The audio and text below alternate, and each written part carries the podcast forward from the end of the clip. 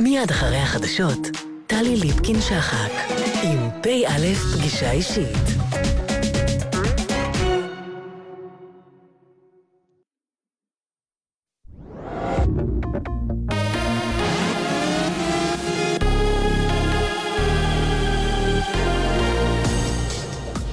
גלי צה"ל השעה שמונה, שבוע טוב, כאן צחי דבוש עם מה שקורה עכשיו.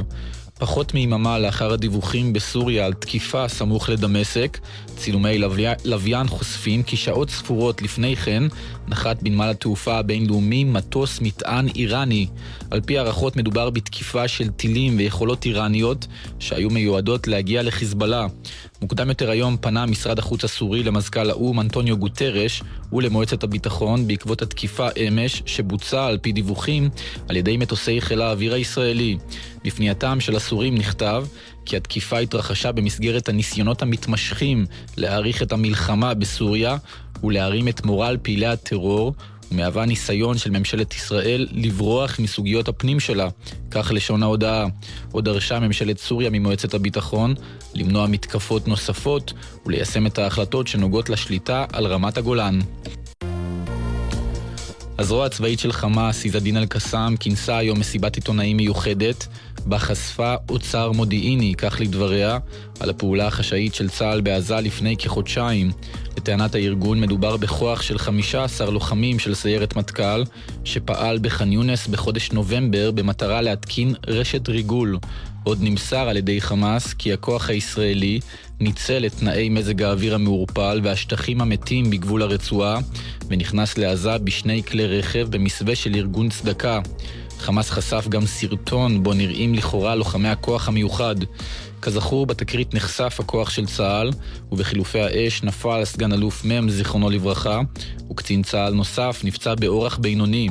בהתייחסות להיתקלות הוסיף דובר עזדין אל-קסאם כי הכיבוש הפעיל את מלוא כוחו כדי להציל את הכוח באמצעות ירי ממטוסים והפגזות ללא הבחנה, כך לדבריו. מחאת האפודים הצהובים בצרפת משרד הפנים הצרפתי מסר כי כ-30 אלף בני אדם יצאו היום לרחובות להפגין במסגרת המחאה נגד הממשלה והנשיא מקרו. בפריז הפגינו כ-8,000 צרפתים, ובסוף ההפגנה פרצו עימותים בינם לבין כוחות הביטחון ליד שער הניצחון. עוד נמסר כי לפחות 100 מפגינים נעצרו בהפגנות ברחבי צרפת. תחזית מזג האוויר, הלילה יהיה קר. מחר הגשם שב למחוזותינו. לקראת הבוקר הרוחות יתחזקו ויעשה אביך בדרום הארץ ובמרכזה. בהמשך היום יחלו גשמים ברחבי הארץ, הם ילוו ברוחות הזאת. וברביעי, סיכוי טוב לשלג בהרים, וגם אחרי חמש שנים, סיכוי שירושלים תצבע בלבן בעקבות השלג. הכינו את המעילים והמטריות. אלה החדשות, שבוע טוב.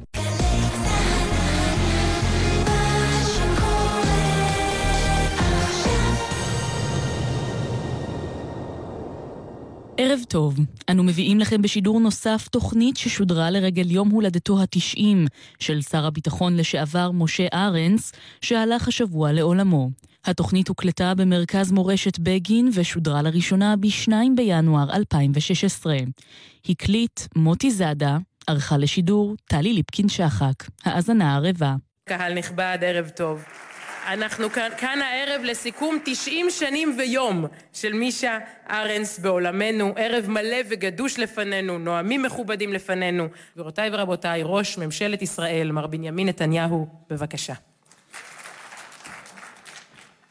אני רוצה לומר לכולכם, נכבדיי, אבל בראש ובראשונה למישה ולמיוריאל, למשפחת אה, ארנס, אה, מישה מזל טוב. מזל טוב מכל הלב, אנחנו אוהבים אותך. אנחנו לא רק מעריכים אותך, במובן מסוים גם מעריצים אותך, אנחנו אוהבים אותך. אני זוכר היטב את הפגישה הראשונה בינינו. היא הייתה לפני כ-40 שנה, בבית אה, שלך בסביון, ואני התרשמתי כל כך עמוקות. ראיתי כאן אדם עם אינטלקט חד ורחב מאוד, ועם uh, יושרה, עם אינטגריטי, עם חוכמה רבה. נדמה לי שהיית אז יושב ראש ועדת חוץ וביטחון, אני אפילו לא זוכר על מה נסבה השיחה בינינו. אבל כעבור כמה שנים נתמנית להיות uh, השגריר של ישראל בארצות הברית, והתקשרת אליי, הזמנת אותי וביקשת ממני לבוא לשרת כמספר שתיים שלך בשגרירות, כציר uh, ישראל בוושינגטון, ושאלתי אותך, למה עכשיו? למה זה חשוב? ואמרת לי, אני זוכר שאמרת את הדברים האלה כקרן לייזר. אמרת לי, כי סביר שתפרוץ מלחמה מול גבול הלבנון, הטרור מצטבר, לא תהיה לנו ברירה, נצטרך לפעול מולו. וכשזה יקרה נצטרך את כל הכוחות בארצות הברית, בראש ובראשונה לפעול מול דעת הקהל. מדויק, כי הדברים בדיוק התפתחו בהתאם לתחזית הזאת שלך. הנה, שילבת שני עקרונות ז'בוטינסקאיים במשפט קצר אחד. קודם כל, ראיית הנולד, ושתיים, תורת הלחץ, והלחץ הנגדי. ובאתי לוושינגטון. ואני מבקש להגיד לכם משהו שאנשים אולי לא זוכרים. היית שגריר נפלא. אני רוצה להגיד לך, היית השגריר הטוב ביותר שהיה לישראל בארצות הברית.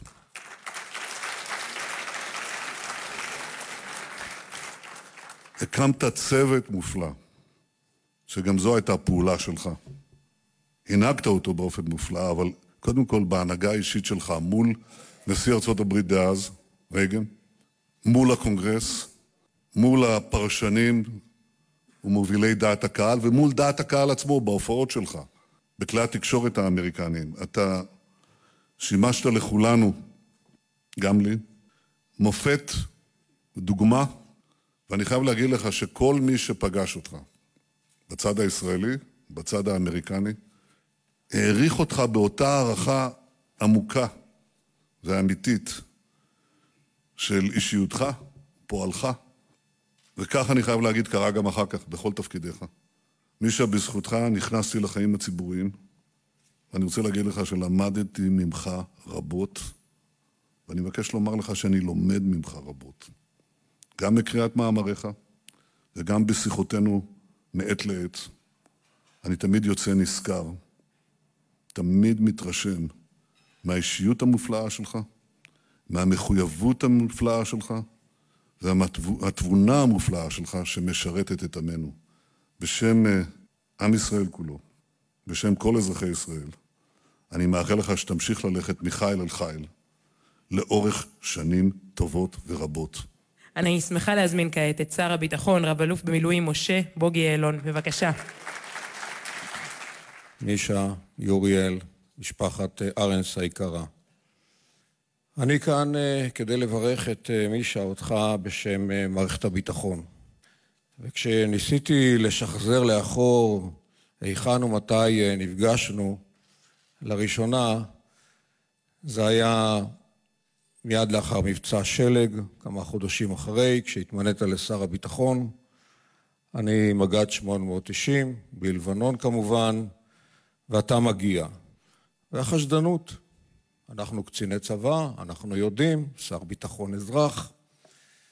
ומהר מאוד למדנו להכיר ולהוקיר ולהעריך שהסיכומים הם סיכומים בטון מאוד שקט, מילים כדורבנות, שפה בהירה, ראייה שיש בה הרבה מאוד ניסיון ותבונה ושכל ישר, ופה התחילה הדרך שבה נפגשנו גם בהמשך, 1991, אתה שוב שר הביטחון, אני מח"ט 35, הכנות למבצע במערב עיראק, שלא יצא לפועל בסוף, והשאר היסטוריה, אבל שוב, הכל במנוהל, באותה ראייה בהירה, שקולה, אחראית, נבונה.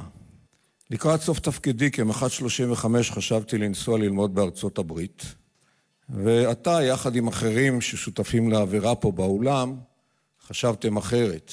נמצא פה הרמטכ"ל דאז, אהוד ברק, אלוף פיקוד המרכז דאז, דני יתום, במקום לנסוע להרווארד נסעתי לרמאללה להיות מפקד אוגדת יהודה ושומרון, ואינני מצטער על זה. ואחד האירועים שזכורים לי מאותה תקופה, שאני משתמש בה כדי להסביר היום לקציני הצבא את uh, מה זה דירקטיבה מדינית ולמה לצפות כאשר דרג מדיני מדבר עם דרג צבאי, הייתה באירוע, הפיגוע הראשון, בהיותי מפקד אוגדה, נרצח מאבטח של מכלית דלק בג'נין. הגענו כולם לשם, מפקד אוגדה, אלוף הפיקוד, ראש אמ"ן, סגן הרמטכ"ל, הרמטכ"ל, ואתה מגיע. אחרי שאנחנו כבר יושבים ומתייעצים מה עושים, ואתה נכנס לחדר, ואתה אומר, שמעתי ברדיו הרבה פרשנות, הרבה ביקורת על המלחמה בטרור, ואנשים אומרים שם שהדבר היחידי שחסר לצבא כדי שהוא ימגר את הטרור, זו פקודה של הדרג המדיני, תמגרו את הטרור. אז אמרת, תמגרו את הטרור וחייכת. ודרך זה אני יודע להסביר את המפגש של מדיני וצבאי, שבה הצבאי לא יכול להסתתר מאחורי המילה פתרון מדיני, הוא צריך לעשות את הכל עם הכלים שיש לו כדי להביא לניצחון ככל האפשר בשטח, אבל להכיר את המגבלות, שלא כל דבר נפתר בזבנגו וגמרנו, או במהלך כזה או אחר, ומה שנקרא, גם אם אין עליך את המלאכה, לגמור, בוודאי אינך יכול להתבטל מלעשות את המקסימום, כי אם הדרג המדיני יגיד לך מה הוא רוצה, הוא רוצה שתחסל את הטרור. ומהאירוע הזה אה, של אז, שיש בו understatement, לאו דווקא אמריקאי, יותר בריטי, באמירה שלך, אבל שוב עם אמירה כל כך חדה, ששיקפה את אה, דרכך אה, ואת תרומתך, הייתי אומר, לביטחון מאז תחילת הדרך, ולא רק מאז היותך שר הביטחון. רבים לא יודעים, אבל יושבים פה לא מעט יושבי ראש ומנכ"לים של התעשייה האווירית, עם תרומתה האדירה, כולל בימים האחרונים, חץ שלוש, גם יש חלק בשרביט קסמים, ואתה שכיהנת, שירתת תקופה ארוכה בתעשייה האווירית, עם הניסיון שלך כמהנדס אווירונאוטיקה, כולל פרס ביטחון ישראל, שזכית, כמו מעטים אחרים וחשובים, אה, שקיבלו בחייהם. אה, הבאת לי תרומה משמעותית שמי כמוני יודע להעריך. ציין קודם ראש הממשלה את השינויים המבניים. הייתי צעיר אז, אבל רעיון המפח"ש, שהייתה לו התנגדות אה, משמעותית בצבא, כפית אותו, מפקדת חילות השדה, שהיום זה מפקדת זרוע היבשה. שוב, ראייה בהירה, הבנה שיש בה מצפן, ובסופו של דבר היכולת ליישם את מה שאתה מאמין בו. אני כאן כדי קודם כל להביע הערכה ותודה על תרומתך האדירה לביטחון ישראל, מי כמוני מכיר בה. הרבה מהדברים שאנחנו עושים היום ומצליחים בהם היום, יש את טביעות האצבעות שלך.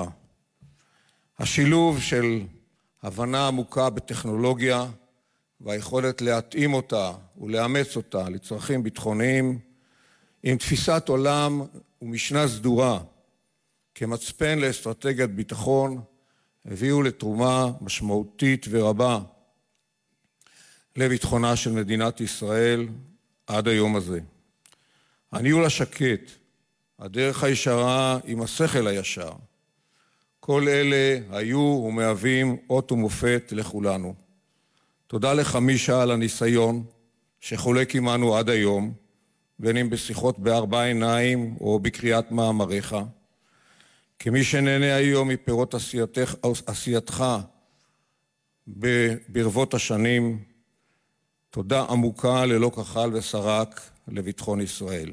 כשאמרו לי שזה יום הולדתך ה-90, הגבתי, מה, באמת? כי הרי אתה שומר על חיוניות וחדוות עשייה ויצירה עד עצם היום הזה. מאחל לך עוד שנים רבות של בריאות ונחת מן המשפחה המורחבת וסיפוק ממעשה ידיך להתפאר.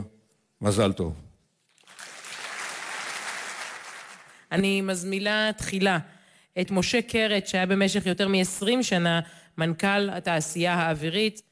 פרופסור ארנס הגיע לתעשייה האווירית ב-62 ועבד שם עשר שנים. למעשה, הוא התחיל לעבוד בבדק מטוסים, מכון הבדק, זה היה של המפעל כאשר הוא הגיע לשם. והפך להיות התעשייה האווירית כאשר הוא סיים את עבודתו במפעל. ובעצם בשינוי הלוגי הזה טמון כל המעשה שנעשה באותו זמן.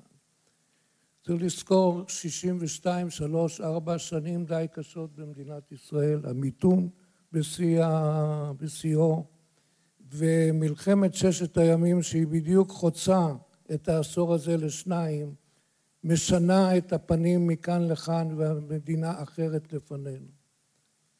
בשנים האלה אנחנו מתחילים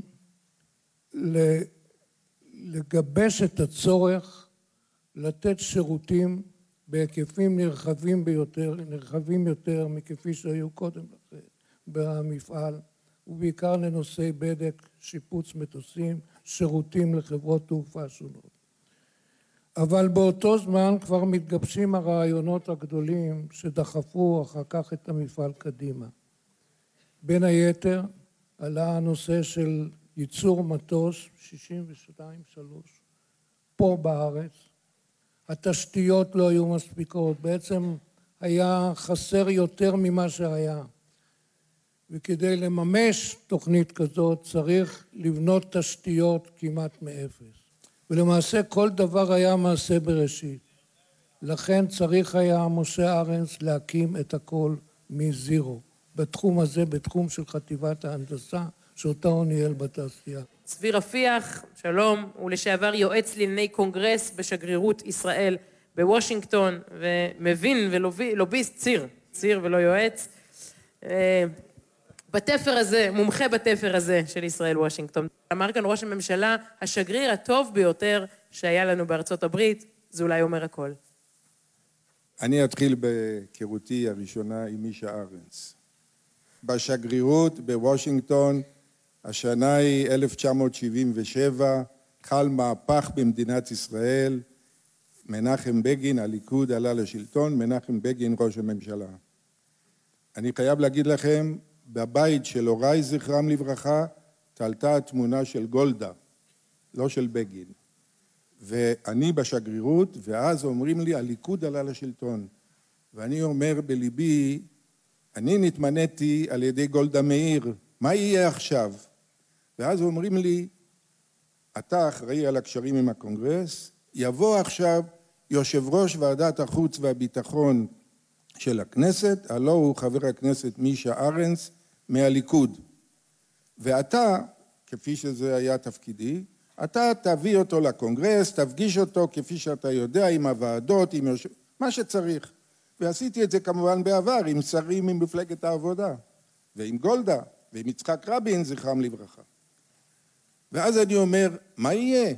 אני, אני אביא עכשיו ליכודניק, שהוא בטח אה, מפיו רק גחלים לא חשוב, בוערות, והוא ישמיד את הכל, וככה הייתה לי הדוג... התחושה שזה מה שהולך לקרות עכשיו. והוא מגיע, ונחמד מאוד, ואנחנו הולכים לפגישה, ועוד פגישה, ועוד פגישה, ועוד פגישה, ואז אני לא מתאפק ואומר, מישה, איזו הפתעה נעימה אתה בשבילי. מדוע? כי מישה היה ממלכתי, לא ליכוד. הוא היה ממלכתי, מדינת ישראל, ממשלת ישראל, עם ישראל, ואני מאוד התרשמתי ממנו, אני חייב לומר, ואמרתי למישה, אתה הרי פנינה בשבילנו, תבוא כל פעם, ניקח אותך לכל מקום בקונגרס ותישא את דבריך. וכך היה. סלאי מרידור ופרופסור טוביה פרילינג, איתכם אה, נשוחח על אה, שני היבטים. סלאי מרידור היה יועץ של מישה מ-86 ועד 92, שש שנים בשלושה משרדי ממשלה שונים. פרופסור פרילינג, איתך נאיר את הפן המחקרי, את המחקרים החשובים אה, והחדשים על אה, מרד גטו ורשה. אבל אה, סלאי נפתח בך. יש את משרד החוץ ואת משרד הביטחון ואת השר בלי תיק לענייני מיעוטים. מה, בפרספקטיבה של 90 שנה, מה הכי חשוב לך להעיר הערב?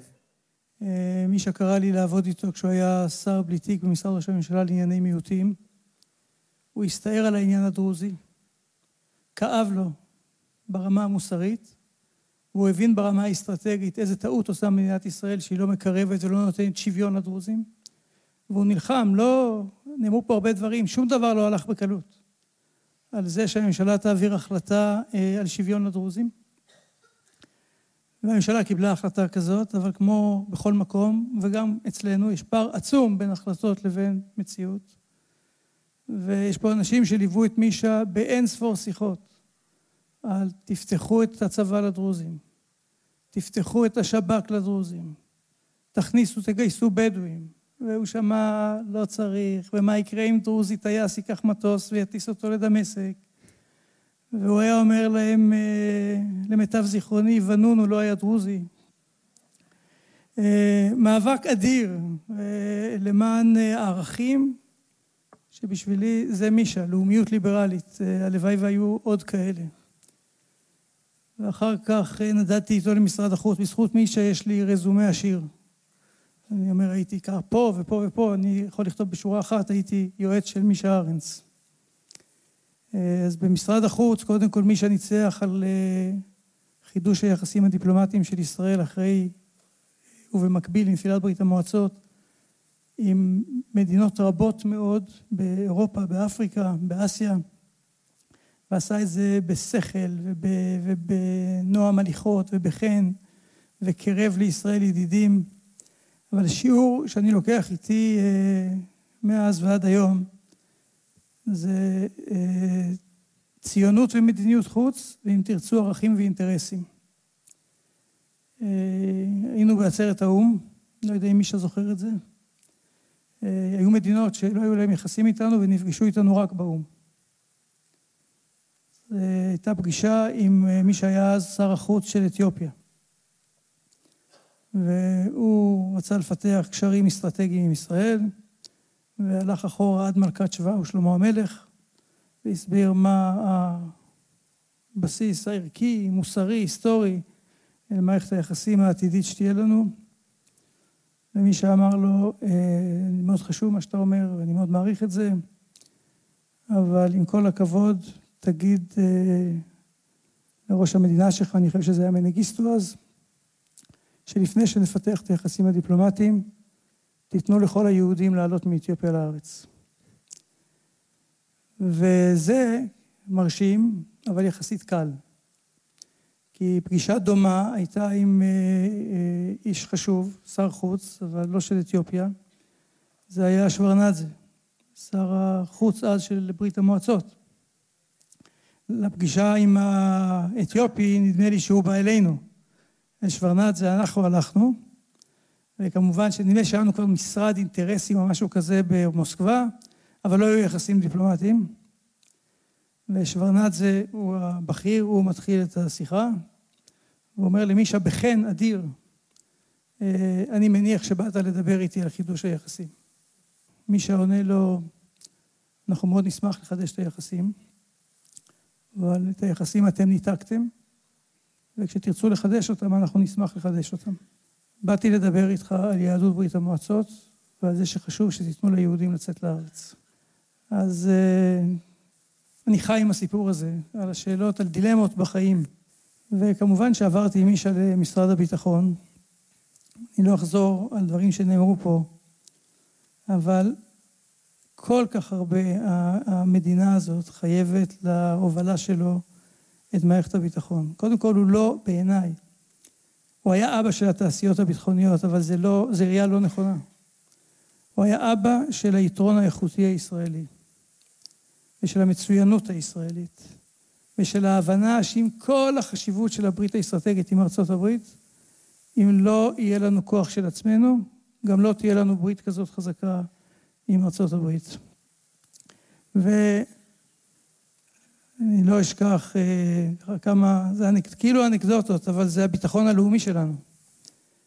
בתחילת שנות ה-90 ישראל נאלצה לבטל את תוכנית הצוללות שלה. ועם פתיחת משבר המפרץ, אחרי שהעיראקים פלשו לכווית, וחיכינו פה להתקפה של, אפשרות של התקפה. מי ששלח משלחת לגרמניה, לקאנצלר קול, ואמר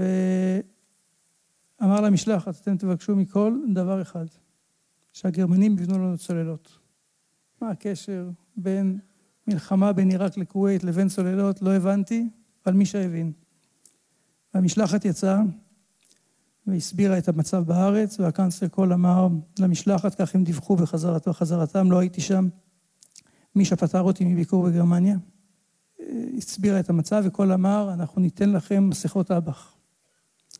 והמשלחת, ברוחו של מי שאמרה, שר הביטחון לא יקבל בעין יפה מסכות אב"ח מגרמניה לישראל כשתוקפים אותה בטילים. וקול אמר, תגידו לשר הביטחון שיהיו לכם צוללות. אז יש צוללות. לא יודע אם חמש או שש, אבל יש צוללות. יפה.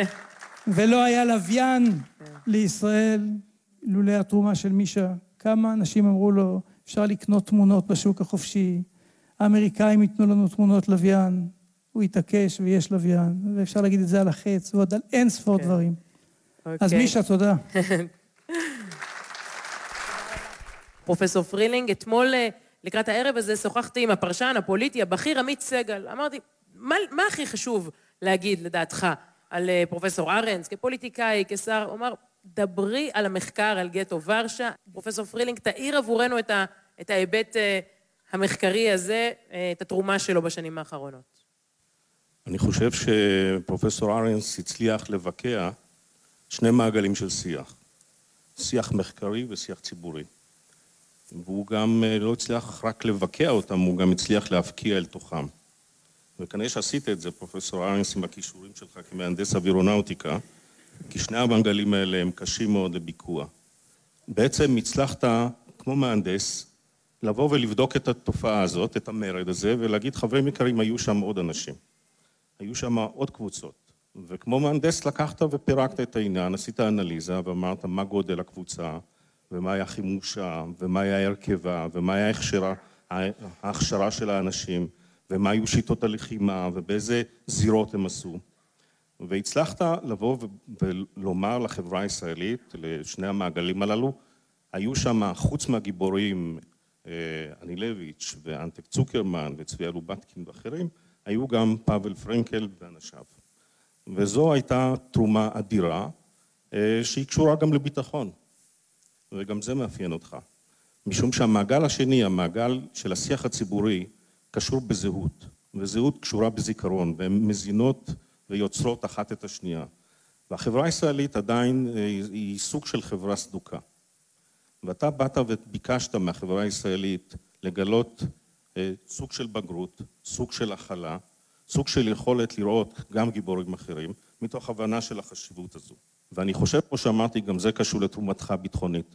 החוסן הפנימי שלנו, היכולת שלנו להכיל את כולם ולשים על הדוכן הזה שהוא תמיד צר להכיל את כל הגיבורים, גם את הגיבורים שהעלמנו. זה חלק מבגרות, זה חלק מביטחון, זה חלק מחוסן פנימי, ואני חושב שאנחנו צריכים להודות לך גם על התרומה הביטחונית הזאת שלך. תודה. יש ביטוי בגמרא שאומר גדול מרבן שמו. במקום להגיד הרב, הגאון, הגדול וכולי, אומרים את שמו של האדם. אז לא נאמר שר הביטחון והחוקר והמהנדס והחולם והלוחם, גדול מרבן שמו, גבירותיי ורבותיי, מישה ארנס, בבקשה.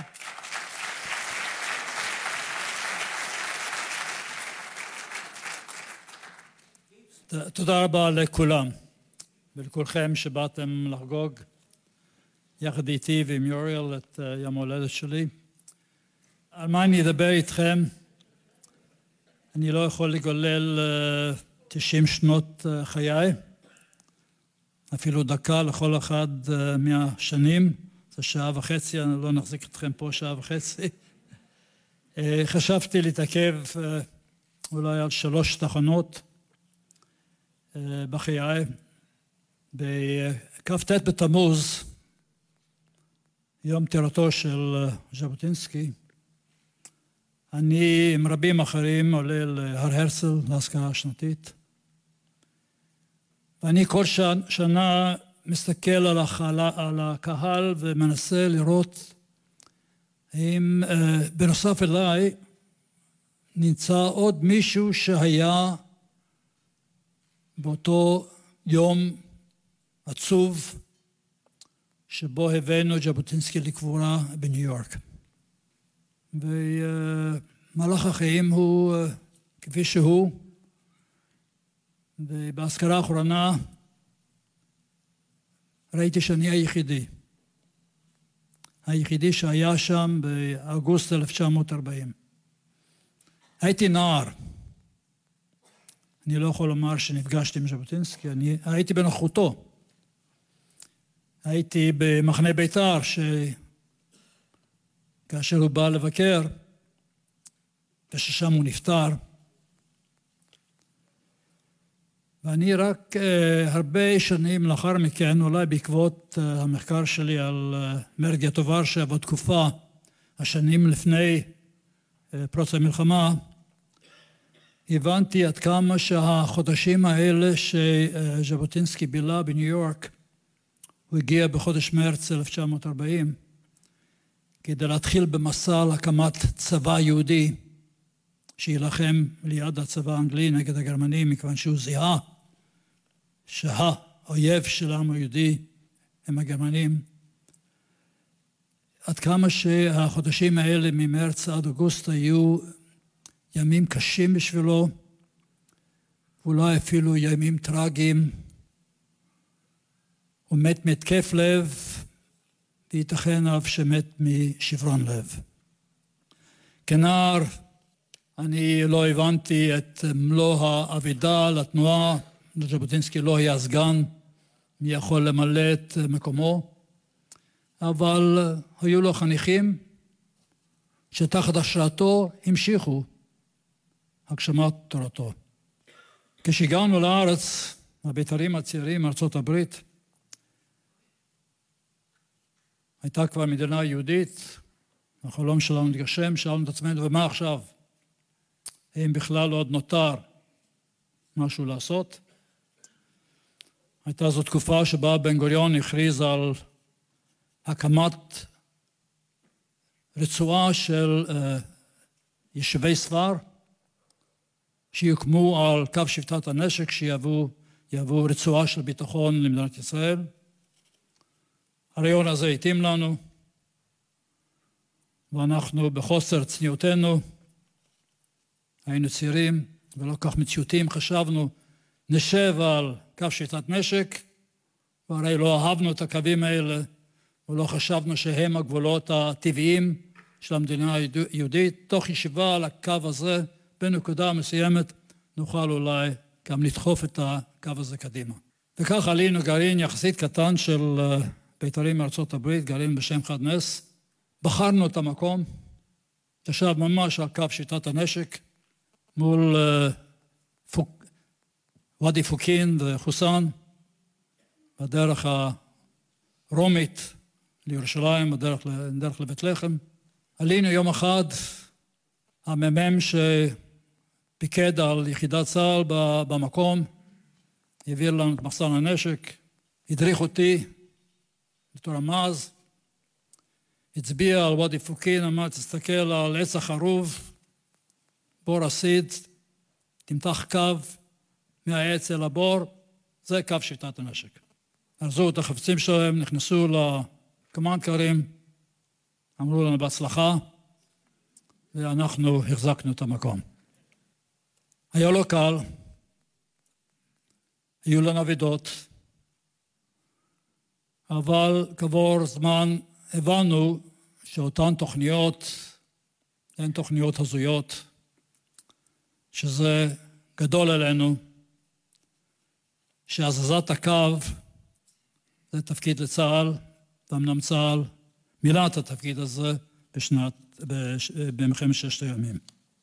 ולכן עזבנו את המשק, אני ואשתי, וחשבתי שאני חוזר לה, עכשיו למקצוע שלי.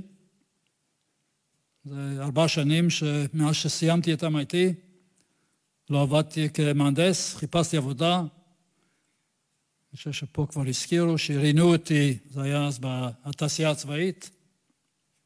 אני חושב שהיו לי הכישורים מתאימים, אני לא חושב שהיו יותר מדי בוגרי MIT בישראל באותם הימים, אבל כעבור, ימה, שבועיים הודיעו לי שלא עברתי את הבדיקה הביטחונית.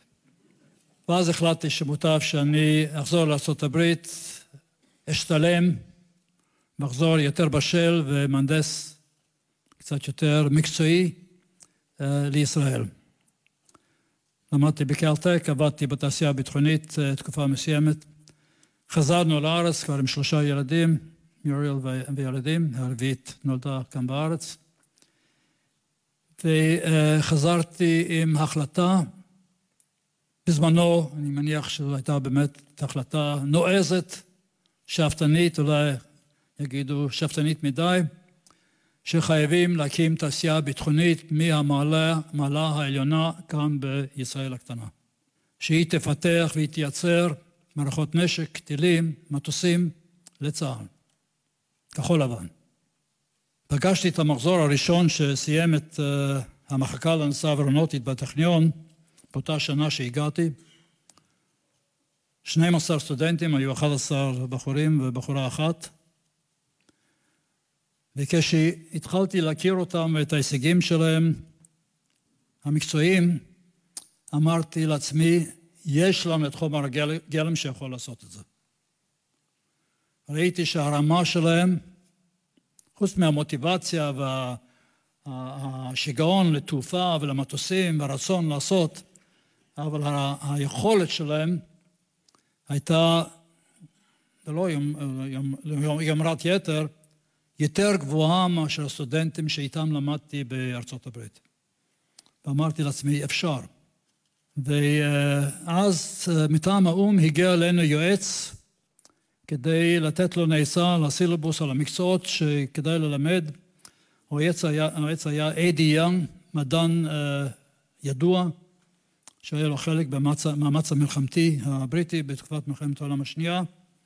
איש אווירודינמיקה ידוע ידוע שם, ובאחד הטיולים שלנו בנווה שאנן הוא שאל אותי, תגיד לי, מה אתה מצפה שהסטודנטים שלכם יעשו אחרי שיסיימו את הלימודים? ואני ללא היסוס אמרתי לו, אני מצפה שהם יפתחו מטוסים וטילים. הוא שם את ידו על הכתף שלי בצורה בהית ואמר לי, תשכח מזה.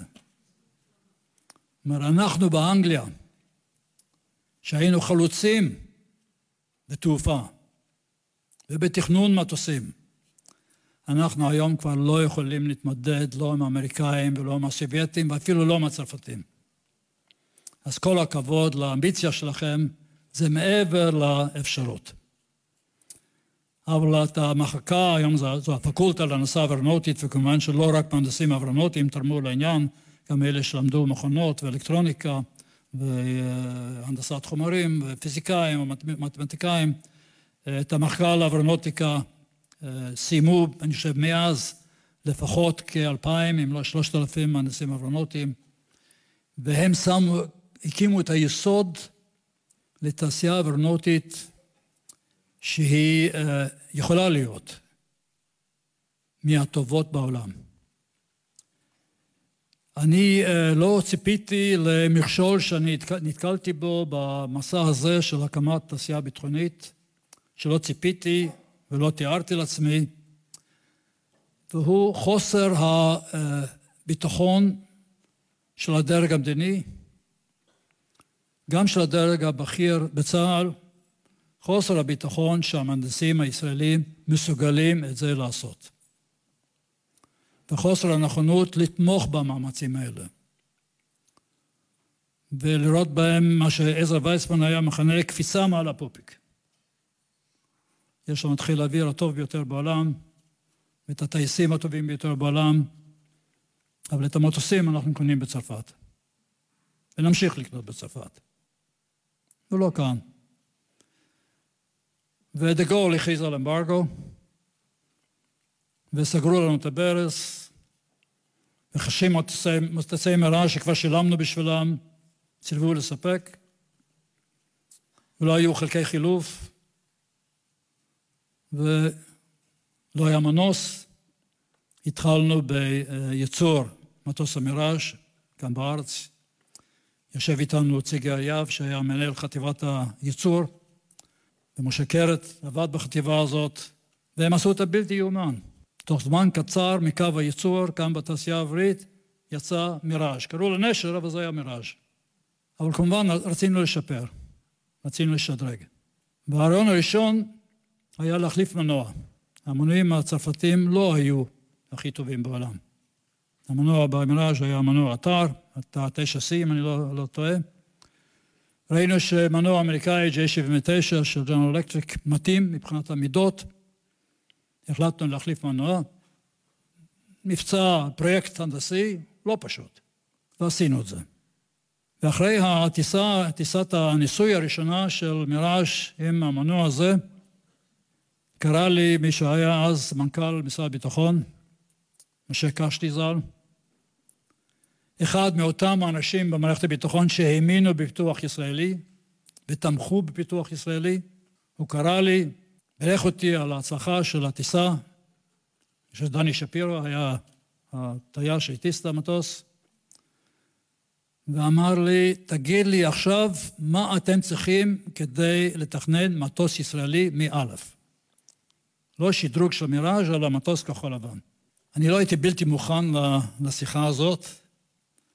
אני אמרתי לו, דבר ראשון, אנחנו צריכים נקבת רוח. לווינטרון. אי אפשר לתכנן מטוסים בלי נקבת רוח שבה ניתן לנסות את המודלים של המטוסים שאנחנו רוצים לתכנן. ושנית, אנחנו רוצים תקציב, את הסכום אני לא זוכר כרגע, אז, אז דיברנו בלירות ולא בשקלים, אבל אנחנו רוצים תקציב למחלקת תכנון מוקדם שתתחיל לבחון אפשרויות של מטוסים שהם יהיו מטוס הקרב הבא של חיל האוויר. הוא הסכים. נקבת הרוח קיימת היום בתעשייה, עד היום בתעשייה האווירית ונותנת שירות טוב מאוד, גם בימים אלה. המחלקה לתכנון מוקדם התחילה לפעול. כבר דיברתי בשבח המהנדסים הישראלים. בראש העבודה הזאת אמר אחד המהנדסים האברונוטים, לדעתי הטובים בעולם, עובדיה הררי, ז"ל.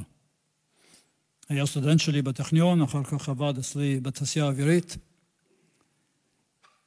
אני לא מגזים אם אומר שעובדיה הררי מבחינת היכולת שלו בתכנון מטוסים הוא באותה רמה כמו אנשים כמו קלי ג'ונסון מלוקיד, ארתמי קרויאן המתכנן של המיג, מרסל דסו המתכנן של, של המיראז'ים, אדם מבריק, מנהל מהדרג הראשון, והוא אשר הביא מההתחלות הצנועות של תכנון מוקדם, דרך החלטה בממשלת ישראל בראשותו של אה, מנחם בגין, על פיתוח הלוי,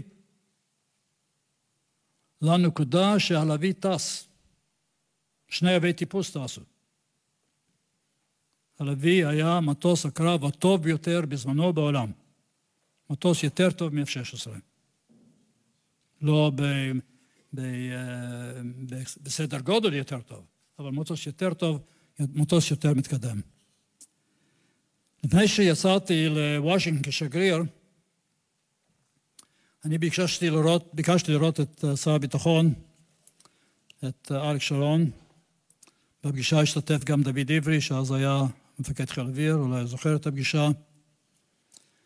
ואני אמרתי לאריק, אין לי ספק שיש לנו את היכולת לפתח מטוס ראוי לחיל אוויר, מה שצריך. אני חושש שלא יהיו לנו המשאבים, הכספים, כדי לממן פרויקט גדול ושאפתני כזה. ואני נפגש איתכם מכיוון שאני עכשיו יוצא לוושינגטון ואני אנסה, לא יודע אם אני אצליח. אני, אני אנסה להביא לכך שבארצות הברית נקבל את המימון כדי לבסס את הפיתוח של המטוס. ובין הפעילויות שלי כשרבי בוושינגטון שעליהם דובר כאן, זו הייתה תקופת uh, מלחמת שלום הגליל, היה הרבה מה לעשות. אני גם הקדשתי לא מעט מאמץ כדי לשכנע קודם כל את הממשל, שחשוב מאוד למדינת ישראל לפתח מטוס קרב משלו. זה לכאורה היה מנוגד לכל מה שהייתם חושבים כטבעי באמריקה, שהיא מכרה לנו מטוסי קרב. והיה ברור שמטוס כזה הוא יהיה מתחרה למטוס שלהם, אולי אפילו בשווקי חוץ. ואני עד היום הזה אה, לא יכול לומר בדיוק איך הצלחתי, אבל בשורה התחתונה, גם של הנשיא רייגן, במיוחד של ג'ורג' שולס, ידיד גדול של ישראל, שהיה שר חוץ, אמרו, אם זה טוב לישראל, זה כנראה גם טוב בשבילנו. שכנענו את אנשי הקונגרס. הקונגרס העביר דבר ללא תקדים, רבע מיליארד דולר לשנה earmarked בשביל פיתוח מטוס ערבי בארץ. ואני חזרתי מארצות הברית כשר ביטחון, אמרתי לעצמי, הדרך פתוחה. המנסים ישנם, היכולת ישנה, עכשיו גם הכסף ישנו. ועוד דבר, בעיקר כתוצאה מהתמיכה של ג'ורג' שולס, ארה"ב פתחה את כל הטכנולוגיות שהיו נחוצות לנו לפרויקט. לא רצינו הרי להמציא את הגלגל, את הגלגל מחדש. פרט וויטני פיתחה מנוע במיוחד למטוס, 1120. נתנה לנו רישיון לייצר את המטוס כאן בארץ. לא היה לנו ניסיון ב-head-up display. ליר סיגלר קיבלה אישור להעביר לנו את הידע, לתת לנו רישיון לייצר את ה... את ה-head-up display כאן בארץ. הכל היה פתוח, דרך אגב, עם כל הדברים שפחות או יותר נכונים, שאומרים מדי פעם לפעם, שהיחסים שלנו עם ארה"ב מעולם לא היו טובים כמו שהם עכשיו, או לפני חמש שנים, או משהו כזה.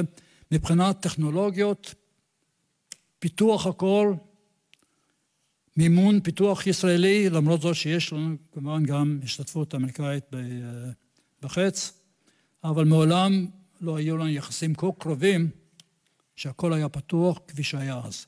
לא שבארצות הברית לא היו כאלה שהסתייגו, ובראשם היה קספר ויינברג, שר ההגנה, שגם ראה את עצמו בתור האיש שהוא צריך לדאוג לתעשייה האווירונית האמריקאית, ואמר, מה זה הדבר הזה? שאנחנו ממנים ומסיימים לפתח מטוס שהוא יתחרה בנו? ולצערי הרב הוא מצא שותפים כאן בארץ. שאמרו, לא צריך את המטוס הזה. שאמרו בפגישות אמריקאים, בסדר, נתתם כסף, אני לא, אני לא צריכים את המטוס. אנחנו מעדיפים לקנות מטוסים באמריקה. וקרה דבר שאני חייב לומר שאני אה, אה, שנתיים לפני כן לא הייתי מעלה בחלומותיי הגרועים ביותר ששר הביטחון, שהחליף אותי, יצחק רבין ז"ל, הביא לממשלה החלטה לבטל את פרויקט הלוי. אני לפעמים שואל את עצמי, אולי יש לי גם מידה מסוימת של אשמה באירוע הזה, מכיוון שכשהקימו את ממשלת אחדות לאומית, יצחק רבין רצה להיות שר הביטחון. ואני הייתי בעד הקמת ממשלת אחדות לאומית, ולא הייתה לי בעיה בכלל להגיד, בבקשה, אני מוכן לפנות את המקום שרבין יהיה שר ביטחון, ואין לי ספק שגם היה שר ביטחון טוב. אבל לא העליתי על דעתי שהוא באחד הימים יביא לממשלה את ההחלטה לבטל את, ה, לבטל את הפרויקט. ומה שקרה באותה ישיבת ממשלה זה נושא אולי להיסטוריונים, איך לא לקבל החלטות, איך שהתקבלה ההחלטה הזאת על, ברוב של כל אחד, ברוב של כל אחד, איך שהפכו את הדיון הזה בנושא כה חשוב, בנושא ביטחוני, שהוא לא שמאל והוא לא ימין, לנושא מפלגתי, שגרמו לכך שכל שרי מפלגת העבודה יצביעו בעד ביטול הלוי, ואם הייתה אחת שושנה ארבלי, זכרונה לברכה, שהיא רצתה לתמוך בלוי, וכפו עליה והביאו אותה לבכי, ואמרו לה שהיא חייבת להצביע עם כל אנשי מפלגת עבודה. וכך על כל אחד הופל המנוע, המטוס הזה. אני לא יכול להגיד שהופל אה, על ידי אש ידידותית, אבל הופל על ידי כוחותינו. ואני חושב מיותר לומר שזו לא רק הייתה מכה לכל המהנדסים האירונאוטיים, אנשים כמוני, לכל מי שהשתתף בפרויקט הזה, ולכל אותם ישראלים שראו את המטוס הזה טס בשמיים והרגישו גאווה גדולה. זו הייתה מכה לתעשייה האווירית. לדעתי היא לא, לא השתקמה במלוא מובן המילה מאז, למרות זאת שהם עושים שם הרבה מאוד דברים והרבה מאוד דברים טובים, וזו הייתה מכה למשק הישראלי. הרבה מפעלים במדינה היו עסוקים uh, בפרויקט הזה. אם היה דבר אחד שהדאיג את השרים בממשלה לגבי ההחלטה הזאת, זה היה פיטורים, שיפוטרו אנשים. והביאו לממשלה טבלאות, נציגי משרד הביטחון, והציגו חלופות על אבי, ואמרו, לא יצטרכו לפטר אף אחד. כל המהנדסים, כל הטכנאים, כל המדענים שעובדים בפרויקט הלוי, הם יועברו לחלופות הלוי. אין מה לדאוג. טוב, כפי שחלק מכם ודאי יודע, לא היו חלופות לוי, ופיטרו שלושת אלפים איש מהתעשייה האווירית, מהמהנדסים הטובים ביותר שיש לנו. פגיעה ברגל אולי פגיעה בראש על ידי כוחותינו. ועכשיו כמה מילים על, על מרד גטו ורשה. כבר הוזכר פה uh, חיים לזר, זכרו לברכה, איתנו, הבת שלו, שרה. חיים לזר היה איש בית"ר מווילנה, היה במחתרת בגטו וילנה, היה פרטיזן בעיירות בבלארוס, וכשהגיע לארץ, בנוסף לפרנסתו, הוא גם הקדיש את עצמו לכתיבת ספרים על הפעולות של אנשי בית"ר ואנשי אצ"ל, כתב ספר על כיבוש יפו, על עליית אף על פי. וגם כתב ספר על uh, מרד גטו ורשה. זה נקרא מצדה של ורשה. הספר יצא לאור, אם אני לא טועה, בשנת 61. הייתי פרופסור בטכניון, הספר הגיע אליי, אני קראתי אותו, נחרט בזיכרוני, אבל בשנים לאחר מכן לא היה לי זמן לעסוק בזה. אבל הוא הציג בספר הזה, uh, הבליט את החלק של אנשי בית"ר במרד גטו ורשה. וכאשר התפניתי מה... הפעילות העסקית שלי, אה, והיה לי קצת יותר זמן, חשבתי אני רוצה לחקור את הנושא. מה באמת קרה בגטו ורשה. ואני הלכתי לראות את אה, ישראל גוטמן ואני אמרתי לו מה שאמרתי לבר, שנדמה לי שיש פה מה לחקור, שהחלק של אנשי בית"ר במרד כנראה לא זכה להערכה המתאימה. והוא אמר לי, אה, תראה, קודם כל זה נכון. זה נכון שהחלק שלהם לא זכה להערכה המתאימה. אבל אין תיעוד לזה. אתה לא תוכל להוכיח את זה. לכן, לא כדאי לך. ואני לא הייתי מוכן לקבל לא כתשובה, ואני הלכתי לחקור ומצאתי את הדוחות של הגנרל יורגן שטרופ, האיש שדיכא את המרד וחיסל את הגטו, ולמעשה בדוחות שלו, שדרך אגב הובאו כעדות במשפטי נירנברג, כך שהן היו ידועות מאז סוף שנות ה-45, מי שרצה לקרוא אותן, הכל ברור. הכל ברור שהלחימה המרכזית, הקרב המרכזי, היה בכיכר מרנובסקי, של אנשי, של ארגון, ארגון צבאי יהודי, שהיה בפיקודו של פאבל פרנקל ושל כל השדרה של המפקדים היו אנשי בית"ר, גם אנשי אצ"ל שהתגייסו לאצ"ל עוד לפני המלחמה. שהם הניפו את הדגל הציוני ואת הדגל הפולני, שזה היה הסמל של ההתנגדות אה, לגרמנים, ששם התנהל קרב של ארבעה ימים, שהם היו מאומנים, שגם היה להם נשק כבד, יותר כבד מאשר הנשק שהיה בידי אנשי הנילביץ', ולמעשה הכל ידוע. ואז אה, נשב, ומי שמתעניין בפרטים, כמובן יכול לקרוא את הספר שלי. קהל נכבד, אנחנו ניסינו הערב, אה, ואני מודה לכל האנשים שסיפרו אה, אה, סיפורים על מישה, אבל כנראה שהיינו צריכים את הנאום של מישה כדי לדעת מי זה מישה. כי מישה דיבר על ז'בוטינסקי, הוא דיבר על המהנדסים המוכשרים בתעשייה האווירית, והוא דיבר על אה, גיבורי גטו ורשה. אני כמעט לא שמעתי מישה ארנס, בשיקום של מישה ארנס, על 90 שנות מישה ארנס. אני רוצה להודות uh, לכם, קהל נכבד, שבאתם לפה לציין יחד איתנו את 90 שנה למישה ארנס, ואני כבר הערב יודע שהאירוע של המאה שנה, מישה, יוקדש לדיון בנושא הלוי. עד שאנחנו לא נפתור את העניין הזה, אנחנו uh, לא נוכל uh, לגמור את הקדנציה שלנו. תודה רבה, ערב טוב, נסיעה בטוחה הביתה. האזנתם בשידור חוזר לתוכנית ששודרה לרגל יום הולדתו התשעים של השר לשעבר משה ארנס, זיכרונו לברכה. המשך ערב טוב.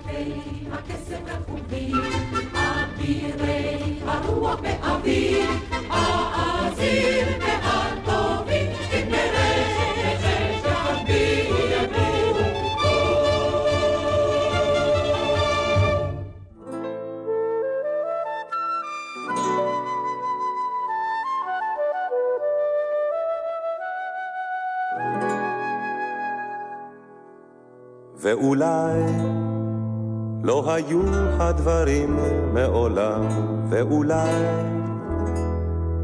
מעולם לא השכמתי עם שחר לגן, לעובדו בזיעת אפיים. מעולם בימים ארוכים, בימים ארוכים ויוקדים של קציר במרומי עגלה עמוסת אלומות לא נתתי קולי בשיר. מעולם לא טהרתי בתכלת שוקתה ובתום של כנרת שלי, או כנרת שלי, ההיית או חלמתי חלום של כנרת שלי, או כנרת שלי, ההיית או חלמתי חלום, ואולי לא היו הדברים מעולם, ואולי מעולם לא השכמתי עם שחר לגן, לעובדו בזיעת אפיים. מעולם בימים ארוכים... אתם עם גלי צה"ל, עקבו אחרינו גם בטוויטר.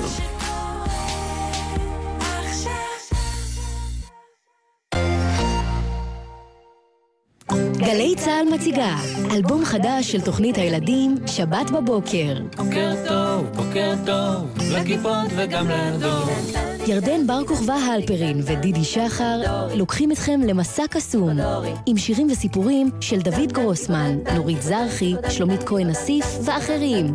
שבת בבוקר. עכשיו, בחנויות המוזיקה והספרים ובשירותים הדיגיטליים. הכיפות של דן.